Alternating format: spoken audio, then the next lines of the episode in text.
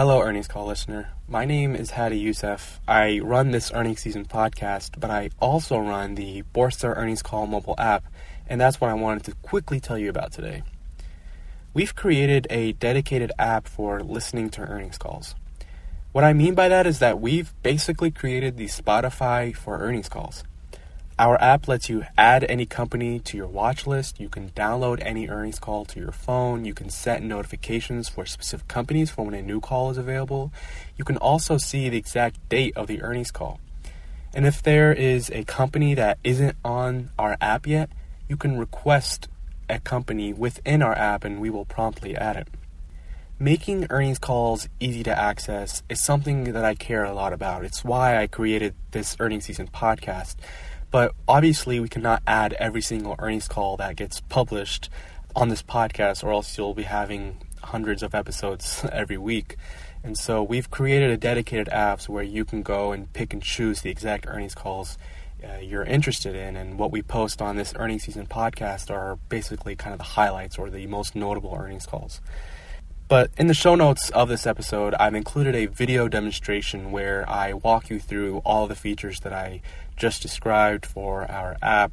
And I also included the link to the App Store where you can go there and see the description of the app and the reviews. You know, I'm really proud of the feedback we've gotten from our users and, uh, you know, pleasing and satisfying our, our users and our customers is, is something that I uh, take pride in. And, and, as a team, we uh, really pride ourselves on that.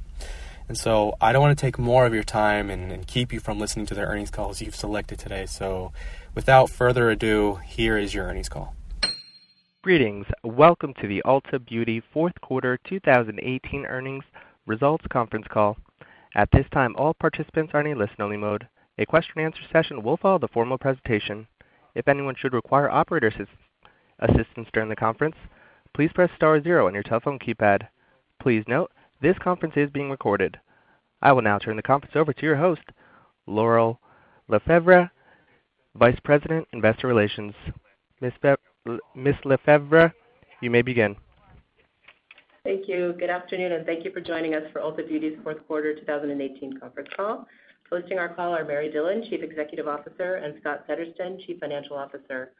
Also joining us is Dave Kimbell, Chief Merchandising and Marketing Officer. Before we begin, I'd like to remind you of the company's safe harbor language. The statements contained in this conference call, which are not historical facts, may be deemed to constitute forward-looking statements within the meaning of the Private Securities Litigation Reform Act of 1995. Actual future results may differ materially from those projected in such statements due to a number of risks and uncertainties, all of which are described in the company's filings with the SEC. We make reference during this call to non-GAAP sales and earnings growth, adjusted for the impact of the 53rd week and one-time tax-related items in Q4 of 2017. During the Q&A session, we remind you to ask one question only to allow us to have time to respond to as many of you as possible during the hour scheduled for this call. I'll now turn the call over to Mary. Thank you, Laurel, and good afternoon, everyone. The Ulta Beauty team delivered excellent results in the fourth quarter. This performance reflects an acceleration in the retail comp, primarily driven by traffic continued strength in mass cosmetics, boutique brands, skincare and fragrance, and stable performance in prestige cosmetics. We're gaining significant share across all major categories, particularly with digitally native brands that our guests are highly engaged with, and where Ulta Beauty is often the only point of distribution in brick and mortar. Solid execution of our holiday plans by our merchandising, store operations, e-commerce, marketing, supply chain, and systems teams drove a successful holiday period across multiple metrics, sales, in-stocks, and guest experience. To recap our fourth quarter financial performance, total sales increased 9.7% or 16.2% adjusting for last year's 53rd week. We achieved our best comp sales performance of the year with a 9.4% comp on top of an 8.8% comp in the fourth quarter of 2017. The strong performance was driven primarily by transaction growth, with meaningful improvement in the retail traffic trend. Diluted GAAP earnings per share of $3.61 grew 6.2%, compared to $3.40 achieved in last year's 14-week fourth quarter, or 31.3%, excluding the benefit from tax reform-related items in the fourth quarter of 2017. We delivered these results by executing on our strategic imperatives, and I'll provide an update on each, starting with our strategies to increase loyalty and evolve our brand.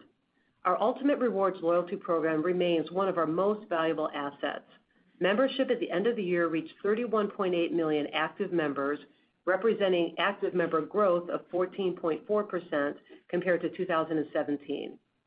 Our store team's sustained focus on conversion benefited from robust store traffic during the quarter. As we anniversary the launch of our Elite Diamond tier, we are pleased to see the number of guests that attained Diamond level was ahead of plan, with very high guest engagement.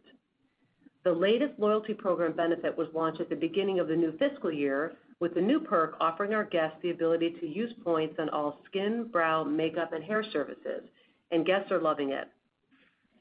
We've been talking about personalization as the next frontier in loyalty.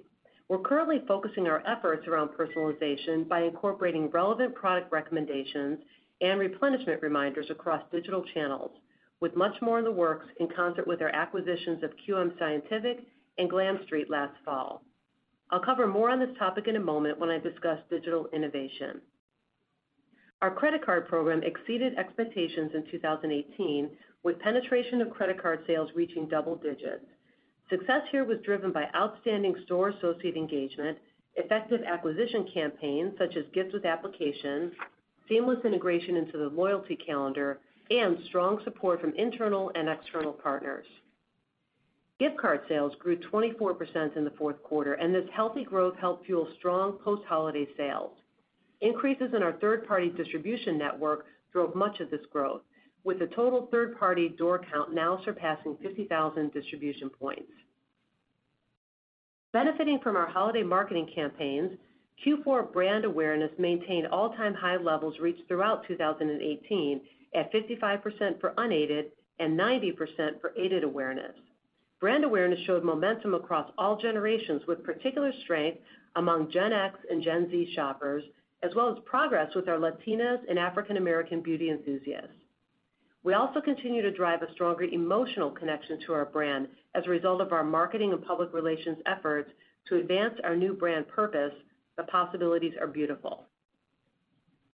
Now, next, I'd like to share an update on our strategy to delight our guests with our merchandise assortment focused on innovation, differentiation, exclusivity, and speed to market. Newness continued to drive traffic and share gains across all categories. Products that weren't in the assortment a year ago drove about four points of our total company comp.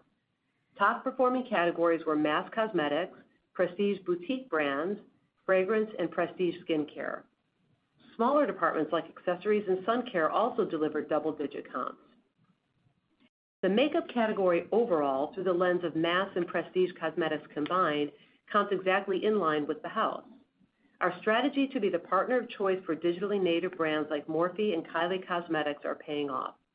Both brands drove very strong traffic in stores, suggesting our guests are motivated to make more trips to the store to try these products in person.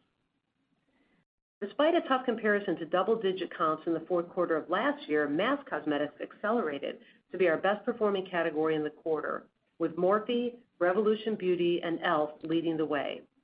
Building on the success of changes to the assortment we made a year ago, we just reset the mass cosmetics area again with more space dedicated to the fastest-growing brands. Morphe expanded to a larger footprint in most stores and is having great success with collaborations with mega influencers Jaclyn Hill and James Charles. Morphe recently launched its Fluidity foundation in 600 doors featuring 60 shades. And we also just launched a Morphe makeup brush collaboration with Jeffree Star, another high-profile social media influencer with 11.5 million Instagram followers.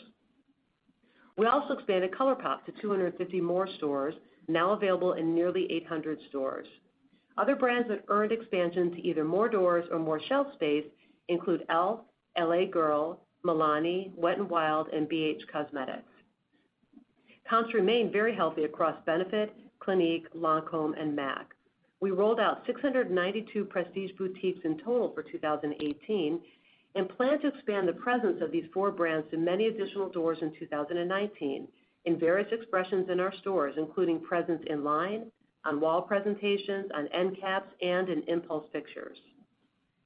In the rest of the prestige cosmetics portfolio, top performers included Estée Lauder, Kylie Cosmetics, NARS, and Tarte. We have a lot of exciting newness across the portfolio that's encouraging for this category's performance in 2019.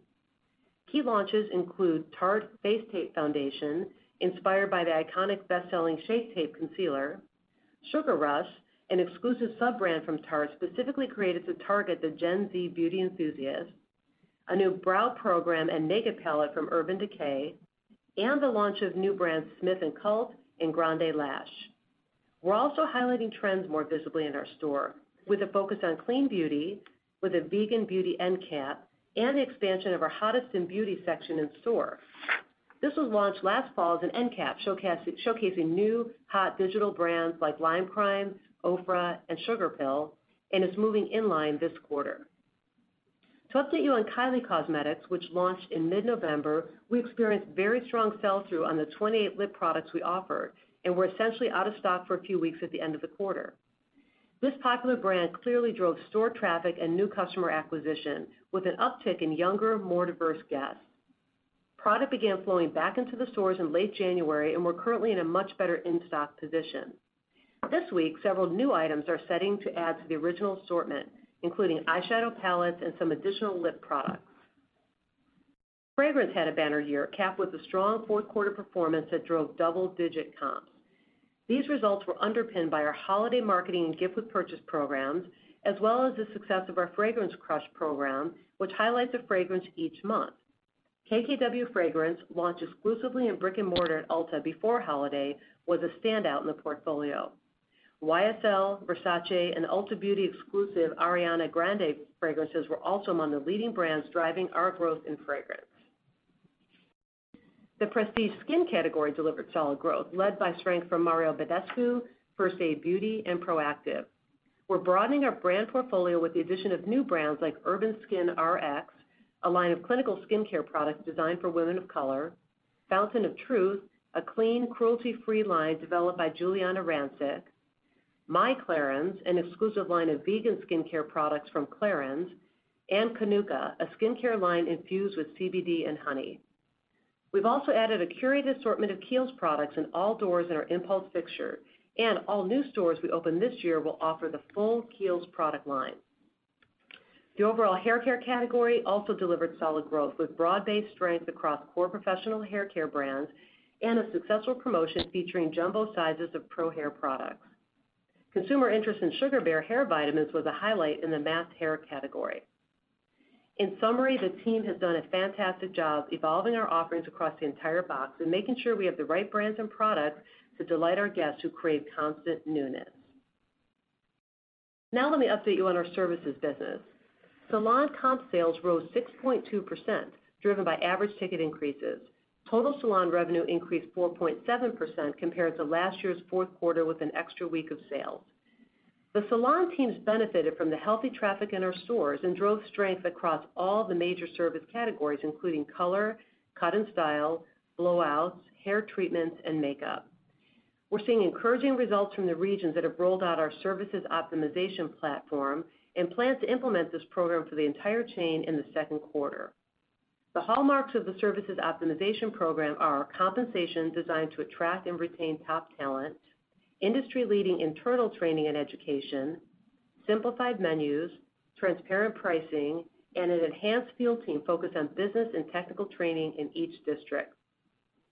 We continue to test our new salon appointment booking tool in partnership with technology startup Spruce, which has developed an enhanced tool for booking appointments for all services, including hair, skin, brows with the Benefit Brow Bars, and makeup with MAC artists. We expect to roll out the booking tool with further enhancements in 2019. Our Ulta Beauty Pro team won the prestigious NAHA, or North American Hair Award, for the Salon Team of the Year for the first time this year. Both the Ulta Beauty Pro team and the Ulta Beauty Design team were nominated in this category. This type of recognition highlights Ulta Beauty as an industry leader and authority in salon hair care, raising our profile and helping us attract high-quality stylists. Now I'll turn to store growth. We opened 11 net new stores in the fourth quarter compared to 16 last year and ended the year with 1,174 stores. New store productivity remains very strong. We plan to open approximately 80 stores this year, the majority in suburban strip centers and power centers. The 2019 plan anticipates about three-quarters of the new store portfolio in existing shopping centers and a quarter in new centers, with almost all stores filling in the existing markets compared to just a couple stores in new markets. Our real estate strategy is evolving to focus on portfolio management with heightened attention on lease renegotiations, evaluating repositioning, relocating or closing stores at the end of leases, and continuing to remodel and upgrade storefronts and pylon signs to ensure consistent branding and shopping experiences across the portfolio. Moving to our e-commerce business, ulta.com grew comp sales 25.1% on top of 50.4% in the fourth quarter of 2017 and contributed 240 basis points to our total company comp, driven by transaction growth. Total site traffic rose 33%, with mobile site traffic growth up 31% and mobile app traffic up 49%. We're driving healthy growth of our omni-channel members, with loyalty members shopping both retail stores and ulta.com increasing to 12.1% of guests for 2018 compared to 10.4% in 2017. Our e-commerce growth rate was a bit softer than our guidance of mid-30s, which we attribute primarily to a reverse channel shift in light of our guests' avid interest in coming to the store to see and try makeup from digitally native brands like Morphe and Kylie Cosmetics. All of the moderation in our e-commerce growth rate came from the cosmetics category across both prestige and mass. We made the strategic decision to emphasize our in-store offerings with these newer brands with a broader assortment and more inventory allocated for highly anticipated launches like the James Charles palette. As a result, the strength of these digitally native brands was even more concentrated in store than we planned. Another factor in the top-line moderation for ulta.com relates to e-commerce's higher sensitivity to promotional offers. We felt a bigger impact to our online sales as a result of being less promotional year-over-year. We continue to see strong guest adoption of our buy online, pickup in store initiative. We're expanding BOPIS from the 47 stores that launched in late 2018 and plan to deploy to the full chain this summer. Turning to digital innovation highlights, following the acquisitions of Glam Street and QM Scientific last fall, we're pleased to report that both teams are integrating very well into the Ulta Beauty team. We've migrated our personalization platform to Google Cloud and are bringing to life product recommendations and adding more data such as reviews and clickstream data to amplify our understanding of our guests' behaviors. We're also working on conversational commerce and AI-driven communication to automate common guest service inquiries on topics such as birthday gifts and loyalty points. GlamLab, our virtual try-on app, recently launched live video on iOS, which will soon be available on Android devices as well. Previously, the app offered only static images. With advances in virtual try-on capabilities, we're mapping out linkages between AI and try-on apps that will have applications in areas such as skin diagnostics or finding the perfect foundation. As a reminder, we won't be breaking out detailed quarterly e-commerce metrics starting in 2019, but we'll continue to provide color on e-commerce trends and its contribution to our growth. Lastly, I'll provide an update on our supply chain strategy. Our supply chain team and operations performed very smoothly during the busy holiday season and delivered excellent in-stock levels while controlling overall inventory levels. Inventory per door grew 1.3%, well below the comp growth rate, as we leverage core systems such as SWIFT to improve inventory productivity. Our Fresno DC is ramping up more quickly than our previous DCs, now serving 235 stores and 21% of e-commerce orders. We're winding down our Phoenix distribution center, which will officially close later this month.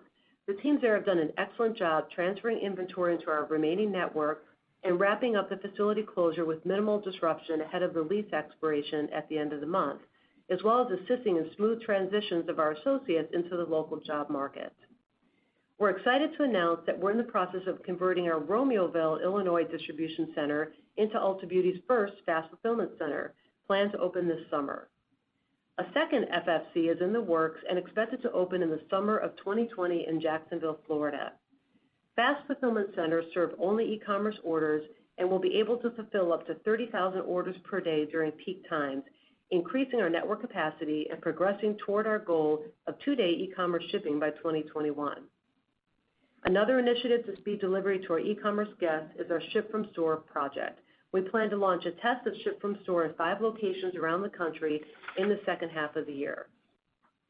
With that, I'll turn over to Scott to discuss in more detail the drivers of our fourth quarter financials and outlook for 2019. Thank you, Mary, and good afternoon, everyone.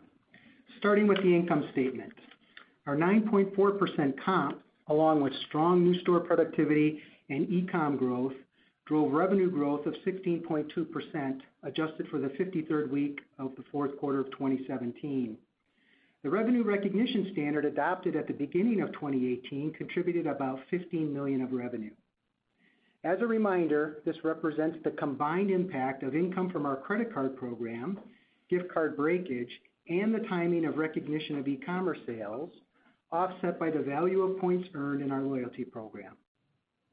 We enjoyed the strongest traffic in several quarters, with transactions up 7.1% and ticket up 2.3% for the total company. The retail-only comp of 7% was driven by 4.9% transaction growth and 2.1% ticket growth. Ticket was driven two-thirds by average selling price and one-third by increases in units per transaction. On the gross profit line, margin improved 90 basis points year-over-year. The new revenue recognition accounting standard added about 60 basis points to the gross profit line, and the comparison to last year's special bonuses for hourly associates helped by about 20 basis points. The factors driving the modest underlying gross profit improvement were fewer promotions overall, a lower than expected mix of e-commerce sales, and strong leverage of rent and occupancy expenses on better than expected sales, offset by investments in our salon business and supply chain operations. Turning to SG&A, we deleveraged by 90 basis points, including 90 basis points of impact from the revenue recognition accounting standard. Underlying SG&A expense was flat on a rate basis due to planned deleverage in corporate overhead related to investments in growth initiatives, offset by leverage in marketing and variable store expenses. Operating margin rose 10 basis points year-over-year to 13.3% of sales, including a negative impact of 30 basis points attributable to the revenue recognition accounting change. This was above the 20 basis points impact reported earlier in the year, as our guests adopted the Ultamate Rewards credit card at a higher than expected rate. This, in concert with stronger than expected Q4 sales, resulted in guests earning more loyalty points, requiring us to defer more revenue. Moving on to the balance sheet and cash flow. Total inventory grew 10.9% and was up 1.3% on a per store basis, well below comparable sales, as we continue to realize efficiencies from improved systems and processes. Capital expenditures were 319 million for the year, driven by new store opening program, supply chain, systems, and merchandise fixtures. CapEx came in a bit below expectations due to some early savings on store fixtures resulting from the Efficiency for Growth program, as well as the timing of some planned IT and supply chain spending that will now fall into 2019. We ended the year with 409.3 million in cash. We repurchased 2.464 million shares at a cost of $616.2 million, or an average share price of $250 for the full year through our 10b5-1 program. We stepped up our repurchases opportunistically in the fourth quarter to take advantage of our better than expected cash flow generation, as well as market volatility late in the year. 46.1 million remain available under our 625 million authorization as of the end of the year. Today, we announced a new share repurchase authorization for 875 million, with plans to repurchase approximately 700 million in fiscal 2019. Turning now to guidance for 2019. Our outlook for this year is consistent with the long-term outlook we provided at our November Analyst Day. We plan to open approximately 80 new stores, all our traditional 10,000 sq ft prototype. We plan to remodel 12 stores and relocate eight stores, as well as execute 270 store refreshes or mini remodels, generally entailing the addition of new brands and improving overall fixturing.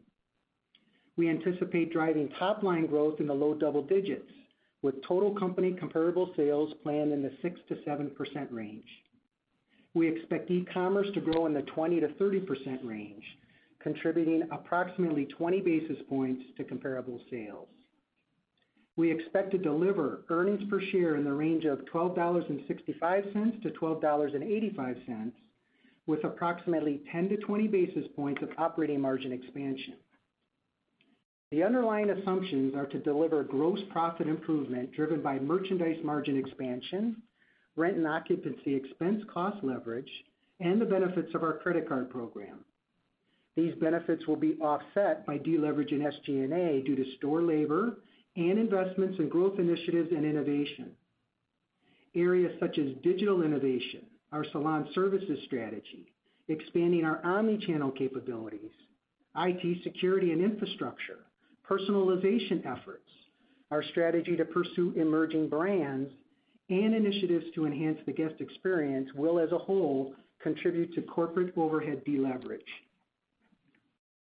In terms of the cadence of investments and benefits of these initiatives throughout the year, while we're no longer providing specific quarterly guidance, you can expect EPS growth this year to be slightly weighted to the back half, with more of the benefits of the Efficiency for Growth cost optimization program occurring later in the year.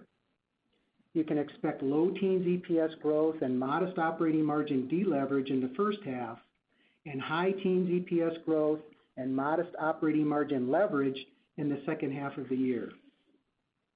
In terms of capital, we plan to spend between $380 million and $400 million.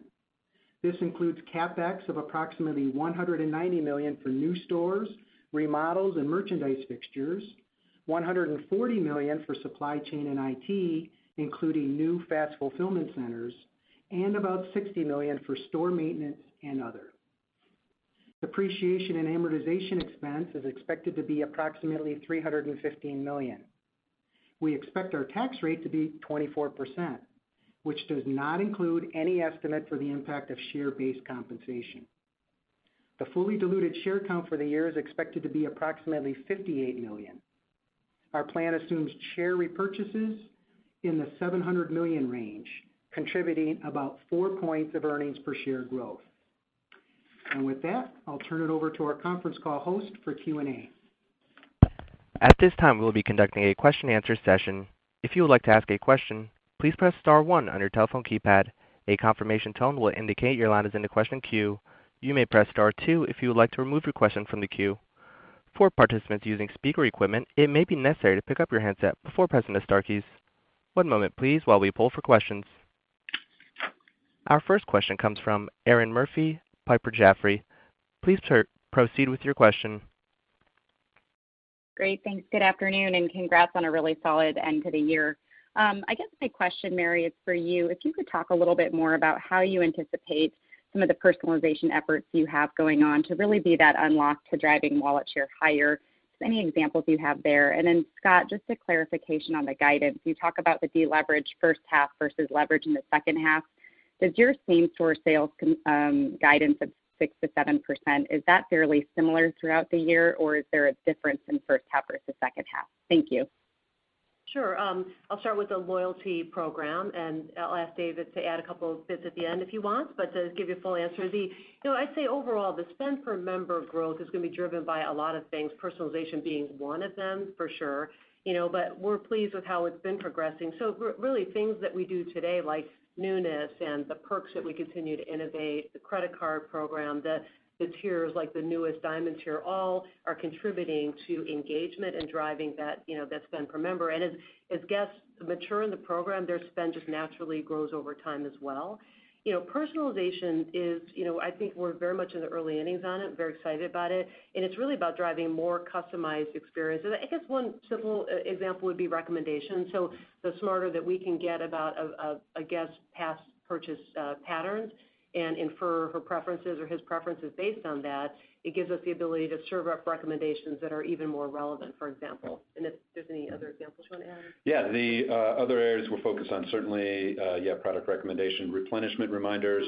We're adding into that uh, additional customized co-purchase recommendations, site personalization, so customizing your site experience based on your previous behavior. For example, if we see that you're a first-time visitor, you'll get a different experience than uh, if you're a frequent uh, visitor. Your homepage might change. We'll do product finders in unique ways.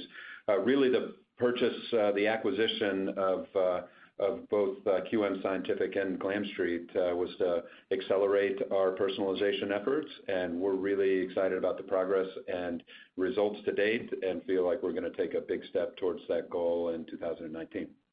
And as far as the comp cadence for the year, I would say generally speaking, it's a pretty consistent 6%-7% throughout the whole year. Although I would say maybe the fourth quarter, you might take a little bit more conservative approach on as we'll be comping over, you know, some great kickoffs here with Kylie and James Charles here this last fourth quarter. Great. Thank you, guys. Our next question comes from Christopher Horvers, JPMorgan. Please proceed with your question. Thanks. Thanks. Good evening. So, uh, I'll slide my two questions into one as well. So First on the, you know, the digitally native brands, um, really impressive in terms of how it drove that traffic uh, and retail comp acceleration. Could you maybe diagnose, uh, was that more Morphe? I mean, it's in more stores. Kylie had a smaller assortment. Was 18 SKUs or something like that, and it sold out. So sort of how would you assess that? And would you expect the Kylie piece to accelerate now that, you know, the the export assortment's uh, starting to expand and presumably will expand further uh, over the year? And my second question is um, for Scott also, which is, uh, you gave a lot of color on cadence. Curious on the first half versus back half, how much of that is gross margin versus SG&A? Is gross margin, you know, as we continue to scale over salon investments, is that is that the sort of uh, pressure point in gross margin, and would you expect that down in the first half? Possibly three questions in one. No, Chris. Um, you know, uh, listen, we are, you know, we're excited about the momentum on the business, digitally native brands being a part of it, but frankly, really not the only and most major part. I mean, we had, as I discussed in the script, really strong growth across a lot of most of our categories and share gains across almost every single category and, you know, strong double-digit growth across many places. So so really, I would say that, you know, think about those as definitely big launches. You know, Morphe, we had already launched. The James Charles palette was a nice, good addition because he has a strong following. And of course, Kylie was new and a pretty small assortment. So you can expect that, you know, I already said we're expanding that assortment. That's happening right now. Um, you know, and I like to think about it as a plethora of ways that we're gonna continue to be the source, I think, leader for growth in the category by participating across categories with the many brand partners that are, you know, both existing and new. So, um, you know, think about it as, I guess, sort of, uh, we're all really focused on what are our guests looking for at the end of the day. And if we can make sure to offer that to them, I think we're gonna continue to be in a good place. Yeah. So as far as color on the year goes, so we're transitioning into this new sphere, right? This new zone of guidance and annual guidance and whatnot, and updating on the quarters. But I know everyone has this question, Chris, so you got you got to the buzzer first. Um, when we look at the year. That was my goal. Yeah. That was my goal. Some modest operating expansion for the full year. It's gonna come on the gross margin line, is what we expect, and it's gonna come through, you know, better merchandise margin overall. I think I could point to the clearance event in that second, third quarter time period this last year. We wouldn't expect to have to, you know, do that again in 2019. That's not in our plans. You mentioned salon. Yes, that will be a headwind, but it's not the biggest driver in there, so that'll be some deleverage on the gross margin line. DC leverage in the first half of the year is heavier because of Fresno, right? We won't lap that till the middle of the year. And so supply chain will kind of moderate in the second half. Then we've got some good occupancy leverage in there throughout the year. But there's a slight shift quarter to quarter just because the new store program sequence is a little bit different uh, in 2019. SG&A then is a net deleverage for 2019, and it's primarily coming out of the investments we're making, right, to drive long-term healthy sales and earnings for the business. So the M&A things we did, right, turn into OpEx now. There's a lot of other innovation. Mary went through a long list of things that we're doing to drive the business, and primarily those things fall in the SG&A. Corporate overhead is really the primary culprit there, if you so to speak, on the deleverage. Understood. Have a great year. Thank you. Our next question comes from Stephanie Wissink, Jefferies. Please proceed with your question. Hi, this is Ashley Helgans for Steph Wissink. Thanks for taking our question. We wanted to know, are you seeing a shift in purchasing from prestige to masstige as you continue to add more masstige brands?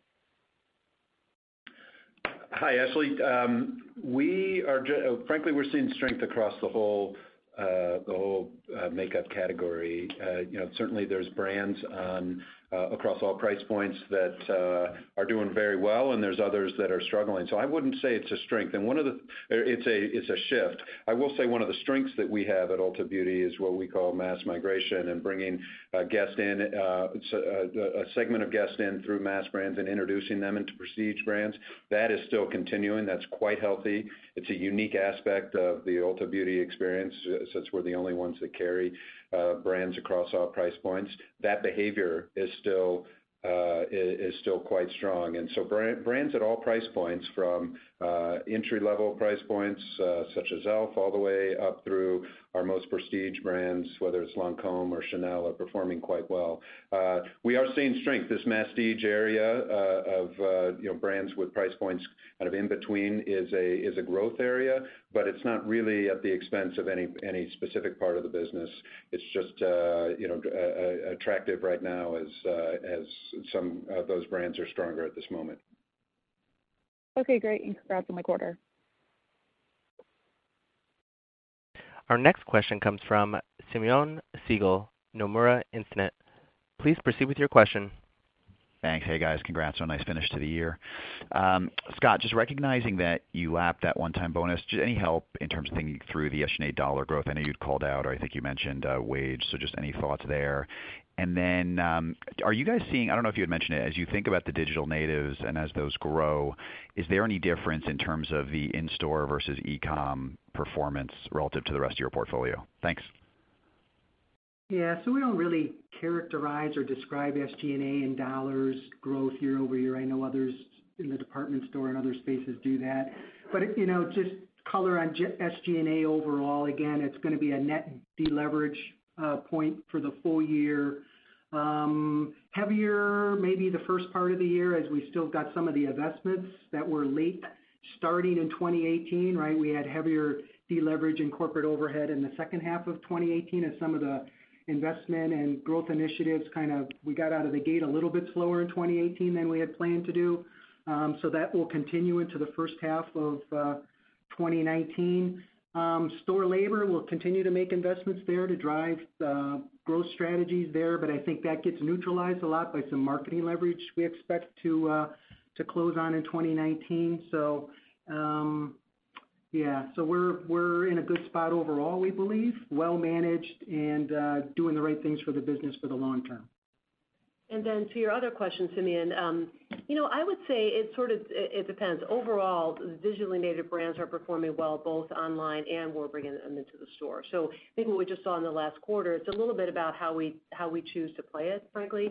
As we went into this quarter, you know, we emphasized those two, uh, Kylie and James Charles launches more in store, frankly, and it really drove a lot of in-store traffic. They're also doing really, really well online. But we had a bigger assortment, you know, in store. Uh and so I would say that, you know, we also have brands that we sell only online that do quite well. So for us, it's about, I think it actually is a good proof point about the basic thesis of our business, which is that the physical, you know, experience of trying on trying products in person really appeals to a lot of our guests. He also wants to be able to buy it online and be convenient as well. So it's an interesting time for us to say, how do we kinda meet the guest where she is, think about what's best for our business, but I don't see any reason why we can't be successful in both channels. Great. Thanks a lot. Best of luck for the year, guys. Thank you. Our next question comes from Steve Forbes, Guggenheim Securities. Please proceed with your question. Good evening. So I wanted to focus on the refresh program, right? 'Cause I I believe 270 is a slight step up versus the trend line over the past couple of years here. So maybe just touch on on what the store level needs are. I know I know you mentioned, right, new merchandise uh, and fixtures and et cetera, but maybe just focus on what the store level needs are that are driving this ramp and and what the typical typical refresh will include as it relates to that merchandise um, focus. Yeah.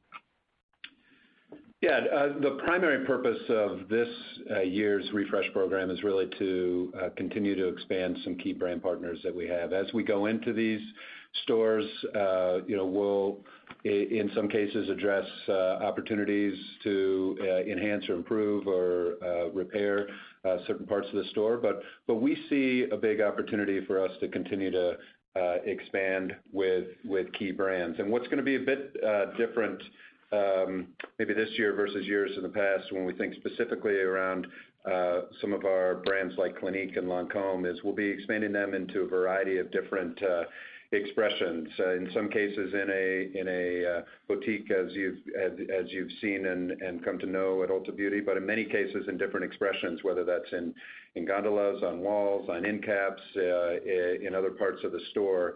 So that's that's the primary focus of this year's Um, rollout and improvement with our stores. And Steve, just, you know, from a quantitative standpoint, if you we think about it in terms of the total fleet investment, so if you compare new store, you know, 100+ last year, the 80 next year, the remodel boutique kinds of activities that we have, and the merchandising fixtures in general that we're always refreshing our stores, right, in one fashion or another. I think it's actually a step down net CapEx year-over-year if you look at it that way. So, uh, again, it's a key focus for us. Keep that store fleet looking fresh all the time, keep it inviting, and making sure we're delivering the best guest experience that we can. Thank you. Our next question comes from Simeon Gutman, Morgan Stanley. Please proceed with your question. Hi, good afternoon. My my question is on traffic and ticket. Um, It looks like during the year, uh, ticket actually decelerated and traffic increased. You mentioned in the fourth quarter this reverse channel shift. Can you talk about it for the rest of the year, you know, in 18? And Should we expect the reversal of that?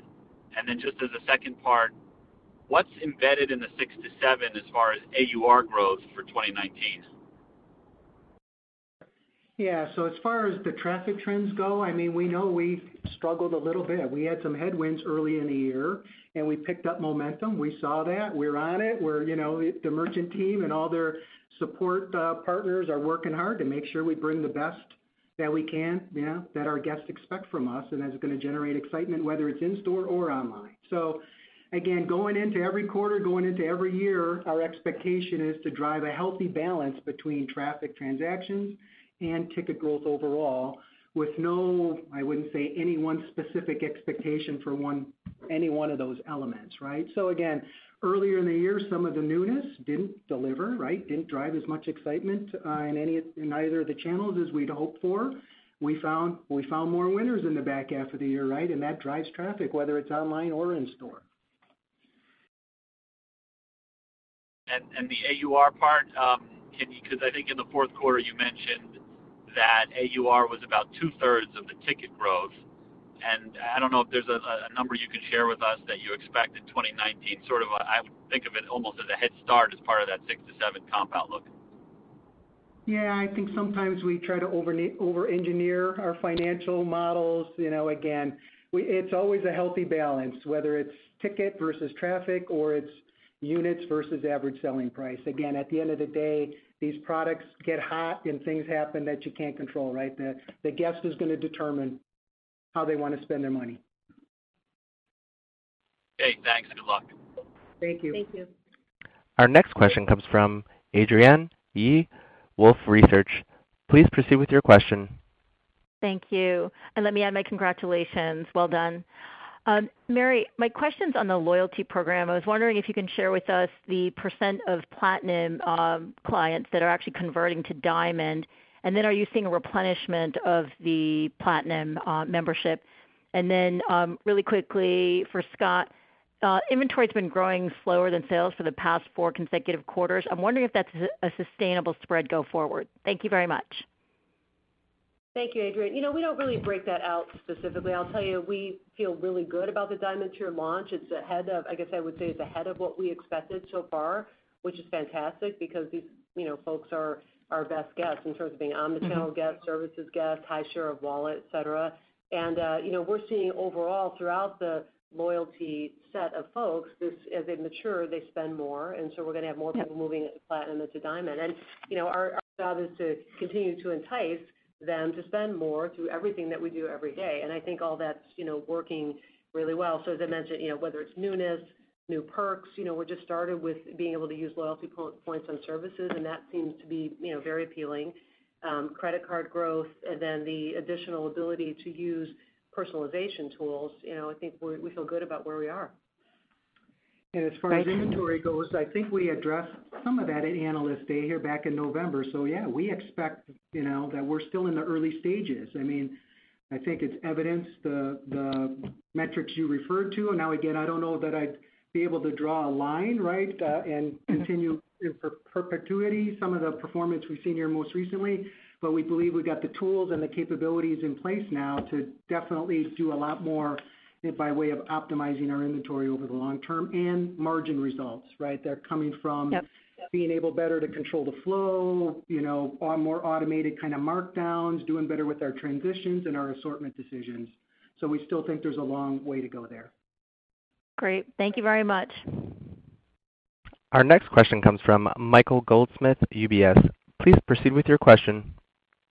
Good afternoon. Thanks a lot for taking my question. So you mentioned that newness drove about 4 points of the comp. Can you help quantify how much of an acceleration that was the past periods?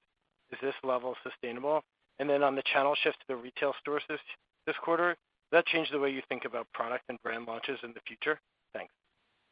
Yeah. On the, um, I don't know if we would break out in the past, Laurel, you can help me with that. We have broken out in the past. Yeah. It was maybe a third or Maybe a little bit higher than that. So not a dramatic increase, but it mm-hmm. definitely accelerated. Yeah. Some of the, you know, James Charles and Some of the Kylie products. And the goal is to always drive as much comp as we can. So I mean, I can't we can't predict that would be a continued trend. I mean, that was a bit of a, you know, it worked great. Uh but I wouldn't say, you know, that we'd expect it to be ongoing at that level. But our merchant team is constantly out there. You know, there's all sorts of newness all the time, and that's what our guests really want, and I think we're doing a good job of delivering that.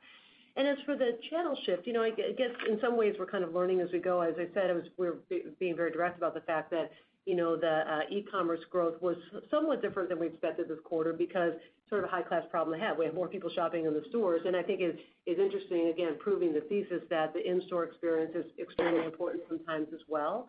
And so I think we'll just continue to be strategic and tactical about how we think about launches. And it's gonna vary. There won't be any one formula, I think I'd say. But, you know, I think it's good that we have options. Thanks a lot, and good luck in the year. Our next question comes from Michael Binetti, Credit Suisse. Please proceed with your question. Hey, guys. I'll add my congrats on a nice quarter there. So you guys came out of the quarter with good, you know, good momentum in the comp, and it looks, you know, appropriately conservative to us. But uh I guess the outlook looks appropriately conservative. I guess the margin break in fourth quarter was a little different than we thought. SG&A flow through was a little lower on a lot more revenue.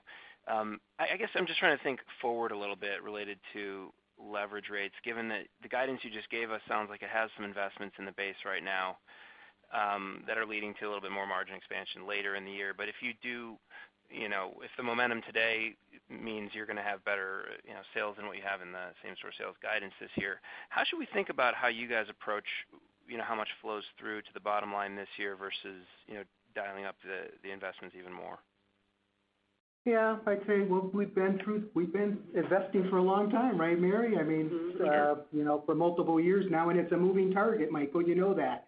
You know, retail is a very dynamic environment. So, you know, we talked, I think I referenced supply chain and maybe a little bit less deleverage in the back half of the year, but we're still making big investments through fast fulfillment centers and other tools and things we're putting in place to help our teams perform better day to day. So, you know, the investment never ends, right? In air quotes, I guess I would say. So um and we're we're pragmatic. Whenever we're looking at the quarter and we see sales strength, there's an opportunity to pull back on promotional, you know, cadence and things like that. So we're just every quarter and every year presents its own unique set of elements that we try to navigate through and just deliver the best overall result.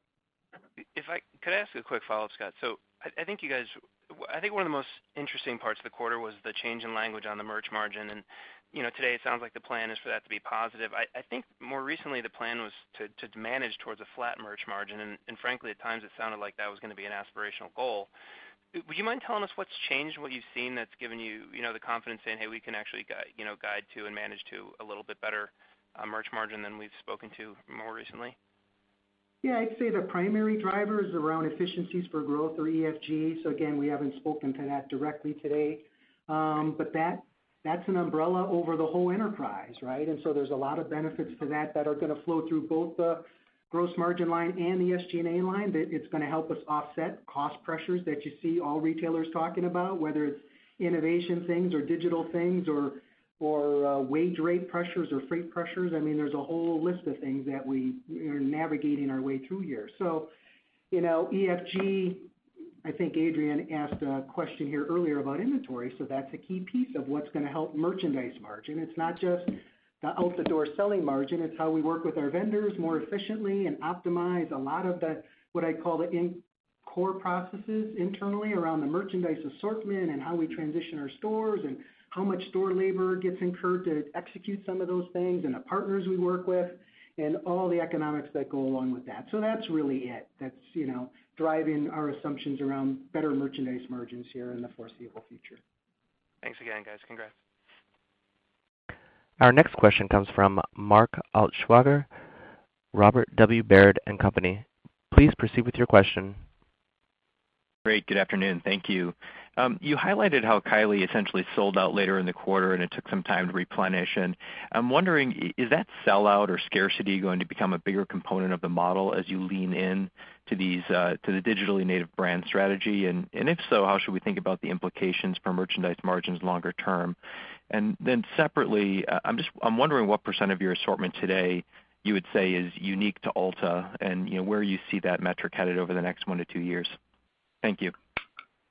Yeah, Mark, um, on uh, Kylie, I guess I wouldn't say that there's a, you know, one-size-fits-all solution to that. I think with Kylie, uh, we we anticipated, you Uh, know, potentially having out of stocks late in the quarter. It actually happened a little bit earlier as the reaction, consumer reaction was a bit more positive than we anticipated. Uh, you know, it's not our ideal scenario, but it was one that we had planned on for this specific launch. As we look forward with other brands that are in our portfolio, that's not, you know, we're not experiencing out of stocks on a consistent basis, and that's not something that we would uh, certainly want to uh, make a practice or a habit. But there will be instances on brands as they're either building their capacity or, uh, you know, the timing makes sense that we may experience that. But I wouldn't think of that as now that's the new normal or a new way for us to approach it. So uh that in and of itself shouldn't have an impact going um, forward. As far as the percent uh, % exclusive, we've talked in the past in the 6%-7% range. We'll continue to try to uh, grow that uh, over time. I think as we bring in new brands like Kylie, and that becomes a bigger part. And you know, a big focus for us as we look at um, Uh, uh, new brands, whether they're uh, larger existing brands or new emerging brands, is to drive as much exclusivity as we can. Our guests respond favorably to that. So whether we're the absolute only place or it's in very limited distribution, that's a focus for our merchant team and one we're having a lot of success on. So we plan to continue to grow that number going forward. Thanks again. Our next question comes from Omar Saad, Evercore ISI. Please proceed with your question. Thanks for taking my question. Um, I'll add my congratulations. Great end of the year. Um, stepping back at a high level, most of my detailed questions were answered uh, already. But stepping back at the high level here, you've got such kind of broad-based strength in your business. You seem to be hitting on a lot of cylinders. You've got a lot of great things in the pipeline. You seem to be really managing that balance between online and offline. You know, is it as you gain more, I imagine this is giving you a lot more confidence in the business. As you gain more confidence in the business, does it help you think maybe a little bit earlier, uh, looking ahead towards longer term opportunities such as international, um, as you just get better and better at what you've been doing or is it really still there's so much to do here in the North American market and in the U.S. particularly that that that remains your focus? Thanks. Yeah. Omar, thank you. Um, it's a great question, and certainly something we work on all the time, you know, thinking about both the short term, literally the next day, the next quarter, and 10 years from now. So, you know, I'd say first and foremost, um, I think there's a lot of uh, things for us to do to continue to drive growth in the, you know, in our core business model, and that's what we're really really focused on. So, you know, we've got a lot of stores to build, a lot of stores to remodel. Um, you know, we're focused on frankly, what should the experience of the future be like online and in store. And in some ways, you know, we've gotten started, but there's a lot more that we can and will do there because we don't rest on our laurels, no pun intended. But we, you know, we fully would expect that what guests would expect in the future in terms of a retail experience is just gonna continue to change. So, I'd say a lot of what we're focused on is continuing to do what we do well today and then think about how to invent the future of our core model with confidence. I mean, I do feel that we feel that if we play our offense, which is really deep understanding about our guests, you know, really, you know, treating our associates well with a culture that seems to be working and, you know, positioning Ulta Beauty as a really inclusive beauty retailer and everything that goes with that, you know, we think we're on the right path. So at the same token, we're absolutely thinking about what does the longer term future look like to continue to, you know, drive shareholder returns. And, you know, there's many ways to think about that. So, you know, that hasn't changed. We're not, you know, announcing or doing anything differently today. Uh, but that's, you know, a fair question and one that we work on. Understood. Thank you. Our next question comes from Michael Baker, Deutsche Bank. Please proceed with your question. Uh, thank you. Uh, I guess I'll ask this one. Gross margins, uh, you went through a number of drivers. I don't remember, and forgive me if I missed it. Did you talk about mix towards e-commerce as a potential drag? I don't think you did. In the past, you have. And so is it that that that's no longer gonna be a drag because because the margins there are catching up, or it's just offset by other things or too small to matter? Yeah. So no, that's built in there. When we're talking about merchandise margin expansion, 2019 specifically, I mean, we're that's nothing's really changed there, the underlying economics of that channel of the business. So again, pressure on the gross margin line, but on the EBIT line, you're right, stores and e-commerce are much it's a much closer horse race overall. So again, what we saw in the fourth quarter, right, a little bit more moderate e-commerce growth is good news on the EBIT line, right? So stores still drive a better variable contribution overall. But again, back to the big picture, we have to do both well. We're gonna, you know, we'll take whatever margin characteristics come from either and uh, try to drive the best result we can. Okay. Understood. And since I waited this long, I'll try to slide in a second one. If I could, just on the competitive environment, uh, a couple, at least one of your big suppliers and even a competitor talked about slowdowns in the fourth quarter. You clearly didn't see it, so you're taking share. Can you just describe the different channels within the competitive environment, department stores, drugstores, online, et cetera? What are you seeing? Um, Yeah. we're uh, yeah. We feel really positive overall. And obviously, in the fourth quarter, we're very pleased with our results. You know, as we look across the competitive landscape, again, we talked about this in the past, but beauty is a very attractive category. We are very respectful of our competitors, and they're all doing some really interesting things. So we watch across all of them, and they're all, whether it's in the mass segment or prestige or online competitors, uh, are certainly uh, formidable and driving uh, changes. We've, um, as we look across the marketplace, there have been some shifts in reported metrics around the category. Uh, fortunately, at Ulta, we feel like our collection of products, the balanced assortment that we have across categories and price points, uh, the guest experience that we deliver, uh, was able to kind of navigate our business through any any changes in the broader marketplace and and frankly, be a leader in that. And that's what we're focused on continuing to do and and uh play offense as we, you know, deliver a great experience to our guests going forward. Uh, okay. Thank you. Appreciate the color. Our next question comes from Daniel Hofkin, William Blair & Company. Please proceed with your question. Uh, hi, good afternoon. Um, just uh, a couple quick questions. Um, quickly on the gross margin, if we kind of correct for the channel shift, exclude that factor, um, it kind of seemed like the promotional backdrop was fairly steady and maybe your merchandise margin also was pretty steady, again, correcting for the channel shift. Um, is that a reasonable interpretation? And uh, kind of your view on that in the near term. And then secondly, if you could just update us on your thoughts on, you know, kind of the urban store opportunity over time, uh, be great to hear any thoughts you might have on that. Thanks.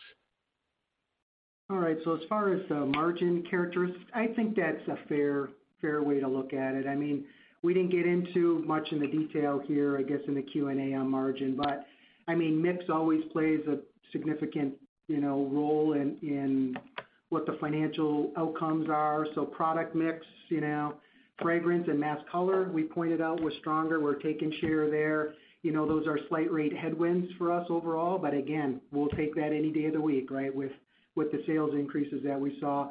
And then we just mentioned the the channel shift. So e-com was a little bit more moderate than than what we expected, and actually that's good news in the short term. So we uh we get a little bit of a tailwind on that on the EBIT line.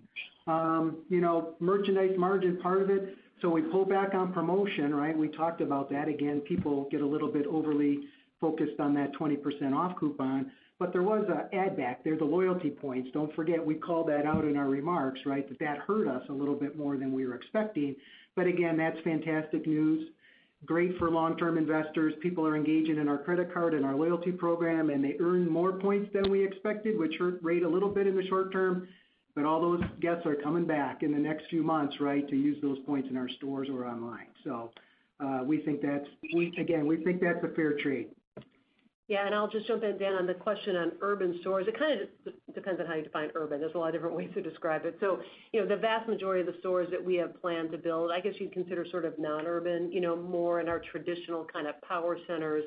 Um, but we have plenty of urban stores or city stores that we like and that do well. You know, I'd say the addition of more flat, I wouldn't call them flagship, more high-profile stores like the Manhattan Upper East Side and Michigan Avenue has also been great in terms of just expanding awareness and presence of Ulta Beauty as a retailer. But, you know, those kind of things have a different cost scenario in terms of how to run them.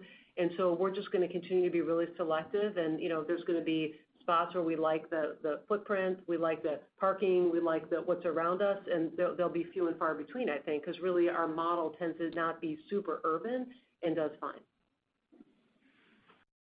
Got it. Thanks, uh, very much. Our next question comes from Ike Boruchow, Wells Fargo. Please proceed with your question. Hey, congrats, everyone. Um, just a quick question for uh, Mary or Scott. Just, I think two, three years ago, you guys targeted 10% of sales for your e-com business. Uh, you're above that now, but it looks like the growth rate is also starting to change. Uh, the quick two questions is, can you give us an update of where you think that penetration ultimately should go over the next couple of years? And then more specifically, um, if you are in a situation where the e-com growth rate is decelerating a bit while the store comps are actually accelerating, Mary, to your point earlier in the call, does that change your view of the ultimate margin of the business, meaning getting more sales out of a higher margin channel for Ulta versus uh, the e-commerce channel? I guess those are my two questions on e-com. Right. Well, I would say, first of all, the e-commerce, the way we guided for this year is consistent with roughly where we're, you know, we're feeling when we looked at our longer term plans, that we're off a very big base now. We'll be, you know, approaching $1 billion in sales, and so we naturally expected that to moderate.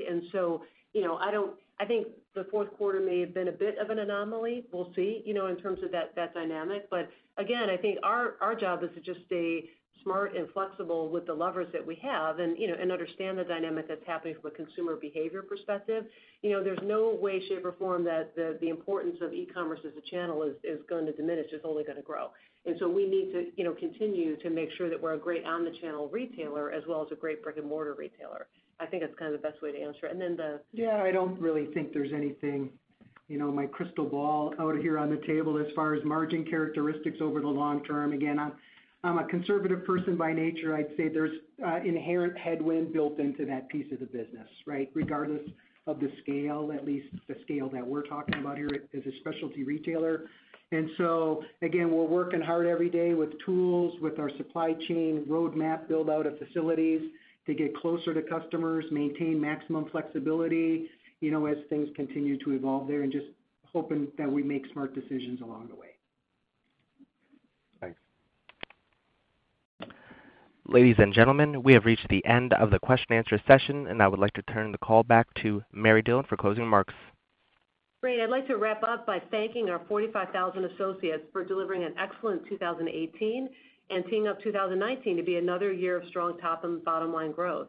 I think our team is really well positioned to execute on a host of growth and efficiency initiatives to drive the long-term success of our business and create significant shareholder value. So look forward to speaking with all of you again soon. Thank you. This concludes today's conference. You may disconnect your lines at this time. Thank you for your participation.